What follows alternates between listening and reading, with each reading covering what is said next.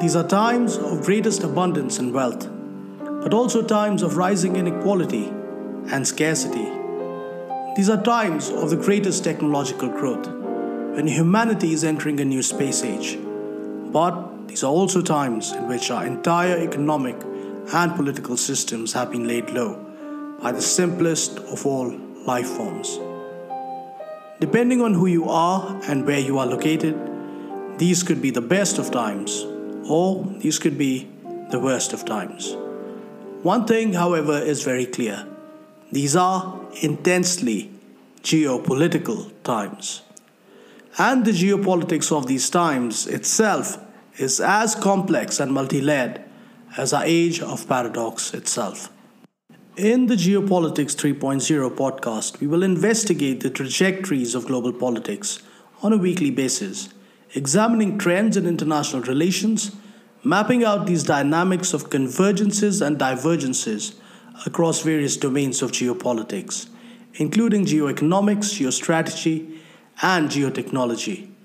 In a world where the past and the future exist simultaneously in the present, where they are often at conflict with one another.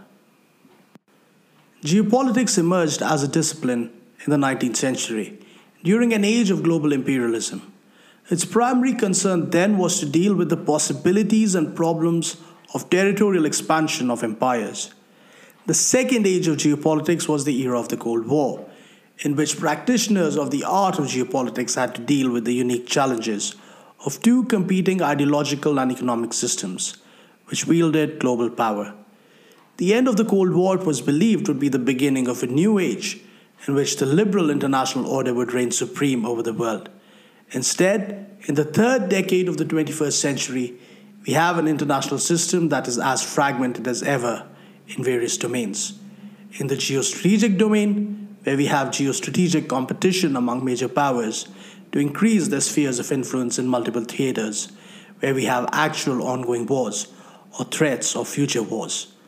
But also at the same time, there is intense global collaboration most evident in discussions around climate change, especially in terms of the search for scientific solutions for moving to a post carbon economy.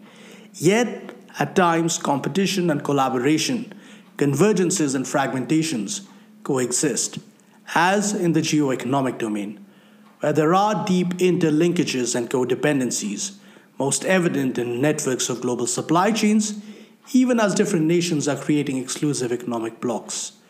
So, the simplistic expansionist logic of geopolitics 1.0, or even the redundant ideological logic of geopolitics 2.0, isn't enough to understand, let alone explain the world of today, in which legacies of the past coexist with the possibilities of tomorrow. For this, we need a geopolitics 3.0, and that is what we will explore in this podcast series.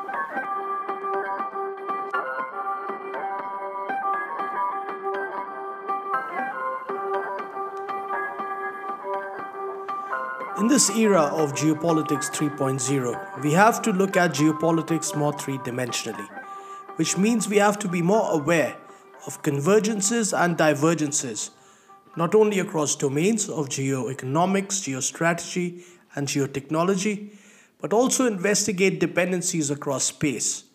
And this will help us develop a more coherent and complete picture of the world. To demonstrate this, take the case of international commerce. Now we know that if the internet is the nervous system of our globalized world, its arteries are trade routes, especially shipping lanes or sea lanes of communication as they are called. In this system, the key interface between industry and commerce are shipping ports. Shipping ports themselves are located at specific regions or various economies, so at even more localized scales within countries but their operations can have an effect on the entire system of global trade.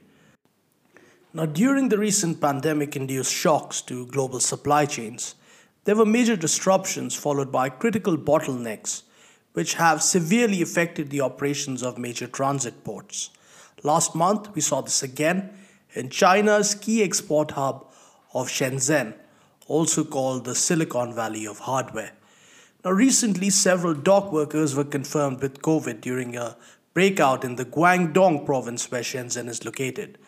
And a major operator of terminals had to partially close operations for a few days. This was the Yantian terminal, which is the world's fourth largest terminal port. And the outage here is straining an already shaky global supply chain. Now, Bloomberg reports that port operations and surrounding amenities are prohibited while ships remain docked at Yantian, waiting to pick up their cargo. Containers for export are piled high and are now extending to yards stretched out to maximum capacity, with delays lasting up to 14 days. Now, global container transportation prices have already risen to new highs in recent months. Even before the disruption at Yantian, global supply chains were battling to clear container backlogs as a result, if you remember, of the Suez Canal's week long closure in March, but also due to other closures, especially on the US Pacific coast. Now, the Yantian facility is experiencing difficulties as a result of local authorities' efforts to disinfect and enforce quarantine restrictions, which has resulted in various labor shortages.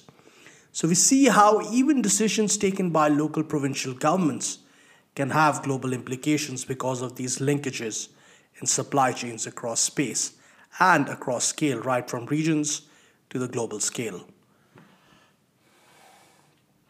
As a consequence of all this, it is likely that already high global shipping costs will rise still further and the effects will last for months. There are several things to draw out from this discussion. First, from a global perspective, we see how, despite all the talk of competition and fragmentation, in global geoeconomics, how interlinked and mutually dependent the entire global economy still remains. Across domains and across regions and across scales, these are deep interlinkages which cannot be ignored or wished away just by political rhetoric. Secondly, for China itself, we see that China has not been as immune to the shock of the pandemic as it might be portrayed in media outside China. We see lingering effects of the pandemic till today, and another point which I want to draw out here is to connect our conversation with the problem of labor shortages that we discussed. While, the, while immediately the labor shortages now at this port, at this terminal, are a consequence of lockdown restrictions, but this serves as a gateway or a connection point to which we can transition to the next section of our conversation before we begin and bring everything together. Now, recently, there has been a lot of talk about China's impending demographic crisis. Now, are various labor shortages and rising wages a premonition of a crisis to come? Let's just look into that. So, China's policymakers definitely think so. After decades of persuading Chinese citizens that lowering the birth rate was vital, China's officials now acknowledge that the strategy was either unneeded or a mistake. Concerned about the prospects of an aging population and dwindling workforce, China's officials have eased limitations on family sizes in recent years. The one child rule was revised by the central government in 2015, allowing all married couples to have two children.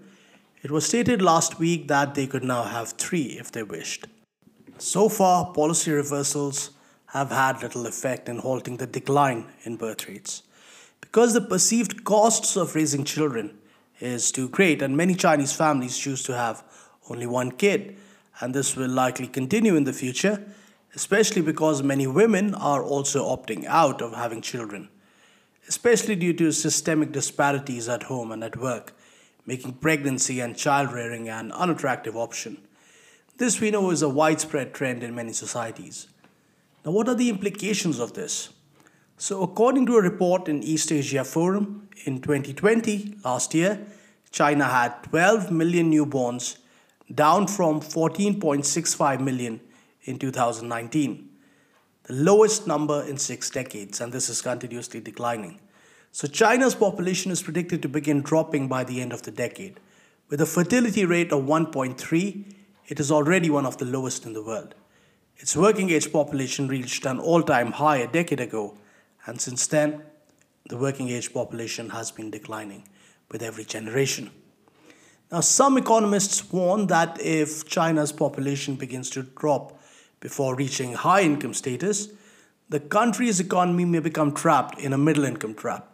Others worry that China's aging population will put a big strain on younger generations whose numbers are continuously falling relative to older people in the country.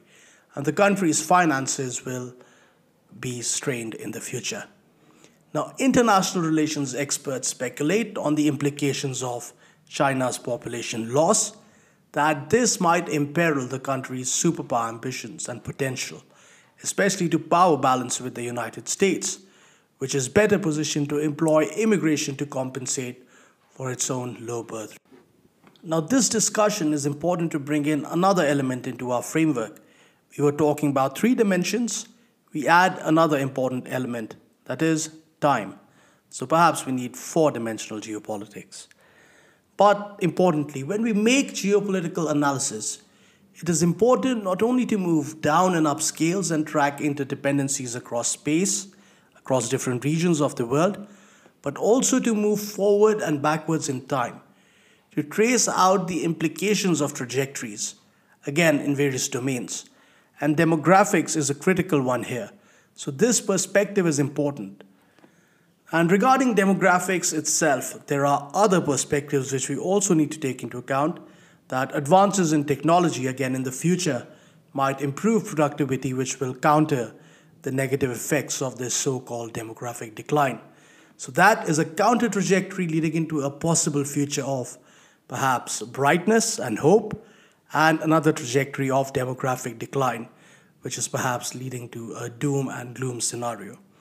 But importantly, it is important to factor in all these trajectories into developing a geopolitical analysis. And this is perhaps what China's planners are also looking at. And demographics are just one factor in long term economic growth which depends on what are called the three P's population, participation, and productivity. So, if you see a long term decline in one aspect, perhaps focusing on others can also be a way solve that potential future problem. So, moving on, and by the way, before I move on to the next segment, there has also been a COVID 19 outbreak in a Taiwanese factory last week in various Taiwanese factories, in fact, which is threatening a new disruption in the widespread semiconductor shortage, which is already becoming something of a crisis, leading to rising prices of electronics worldwide. So, one big focus for major economies, including the United States, is to diversify these high tech supply chains, especially for semiconductors. And Taiwan has been a big focus area for this. I will cover this in more detail in my next episode, but it is just important to point out how the COVID pandemic is affecting and creating these disruptions across scales and ultimately in the entire global system. While divergences and disruptions are one defining aspect of our age of paradoxes, Geopolitics 3.0 is also about seeking continuities with the past, which is what Joseph Biden defines, in a sense, his presidency of the United States as representing. So, one of these continuities is USA's commitment to the liberal international order, which some might see as a relic of the past, but which Biden will attempt to reinvigorate in his first foreign trip as president to attend a series of summits in Europe. The goals of this trip, Biden wrote in an op ed, are to reinforce older certainties in a world of uncertainty. He wrote in an op ed in the Washington Post in this moment of global uncertainty, as the world still grapples with a once in a century pandemic, the strip is about realizing America's renewed commitment to our allies and partners and demonstrating the capacity of democracies to meet the challenges, deter the threats of this new age. Well, once in a century, hopefully. But Biden will be meeting most of Europe's democratically elected leaders including President Erdogan of Turkey. And more interestingly, he will also be meeting Russian President Vladimir Putin on June 16th in Geneva. This is something we will get to in a moment. Now, returning to the overarching goal of this visit, the fundamental question for the United States and its democratic allies, according to Biden, is whether they and the liberal system they profess to protect can show its capacity against modern day threats and enemies by which he specifically means China and Russia. So, the underlying theme of an impending new Cold War still exists in US foreign policy. And this is a continuation from the previous administration. Now, competition in the geoeconomic realm or domain, launched by Donald Trump's trade war, is still going on, with the new administration continuing many of the previous trade restrictions which were aimed at China, while also actively developing new strategies for new arenas, for new domains of competition. This is something which the so called Endless Frontier Act which we will also discuss in the next episode, is trying to address. So, this is meant to prepare USA to take on this challenge represented by China, especially in these various domains of geotechnology, geoeconomics, geostrategy, and geostrategy, especially for outer space. So, we will discuss this in detail along with other attempts of the United States to try and diversify supply chains in semiconductors and also in rare earth minerals. So that is a subject for the next episode. But right now, competition with Russia as well interestingly extends to multiple domains. And since Biden is meeting Putin, let us see what the implications of Russia and USA competition are. So, Russia and USA are often at odds in different zones where we see heated conflicts such as Syria and North Africa. So, that is the traditional geostrategic aspect of the Russia USA rivalry which is still well and truly alive. But this competition has also taken up an explicitly geotechnological dimension, or moved to that realm or domain, as we saw recently in some cyber attacks on USA's infrastructure, which they blame on Russian hackers. And of course, accusations fly in all directions, with USA itself being accused of fueling instability. Now, President Putin recently claimed that USA is using its currency as a political and economic weapon, which is damaging the dollar as a reserve currency. Now, this was on Friday, less than two weeks before his scheduled face to face meeting with the US president. So, Russia has in fact been working towards removing the dollar from its financial system. So, this is a divergence, a possible attempt at a divergence, although it's a difficult thing to do. Now, Russia's wealth fund, which receives inflows from sales of hydrocarbons in the international market, the greatest source of its wealth, is looking to reduce its dollar assets to zero and increase its holdings of euros, yuan, and gold. Also, Russia's share of exports, which were previously denominated in US dollars, fell below 50% for the first time ever, aided by the oil major Rosneft switching crude oil export contracts to euros and most trade with China as well is now conducted in euros. So, the emergence of China as this global growth engine, combined with the mistrust and dissatisfaction of the privileges the United States claims and demands, in fact, from the dollar's standing, are all putting pressure on the existing structure of global trade. Think of how geoeconomics is used as a tool, as a tool, or an offensive tool especially in terms of sanctions regimes, and the use of dollar in that respect becomes a weapon that the United States deploys. Now, interestingly, the European Union's susceptibility to American penalties, the sanctions that leverage this common currency use, has, has become a major factor in why the European Union itself is looking to strengthen the role of the euro in the international trade market as an alternate currency. And of course, there are also self serving power dynamics at play here. So, perhaps for these overlapping complexities and to avoid getting into zero sum games internationally with respect to relations with China and Russia, especially, USA's European allies are much less enthusiastic about Biden's visit, although there are the usual public statements about the old traditional relationship. So, for Europe, the roadmap for the future, as I have discussed before, is to chart out a more independent foreign policy. This again primarily focuses on geoeconomics. Now, recently, the European Union too has been engaging with a lot of countries, following talks with South Korea, Canada, Japan, Mercosur, which is South America's common market, and Australia and the majority of ASEAN countries. Europe's next stop for trade talks is India. Now, while not much is expected to come out of EU India trade talks in the near future, the fact that these channels remain open shows how much of a flux the international order is still in and how Europe is trying to create a geo-economic order for itself, based and centered on itself during this era of flux. Now, no country wants to bandwagon with one side or another, especially no major power, which means that we will not see the kind of entrenchment of blocks that we saw in the Cold War.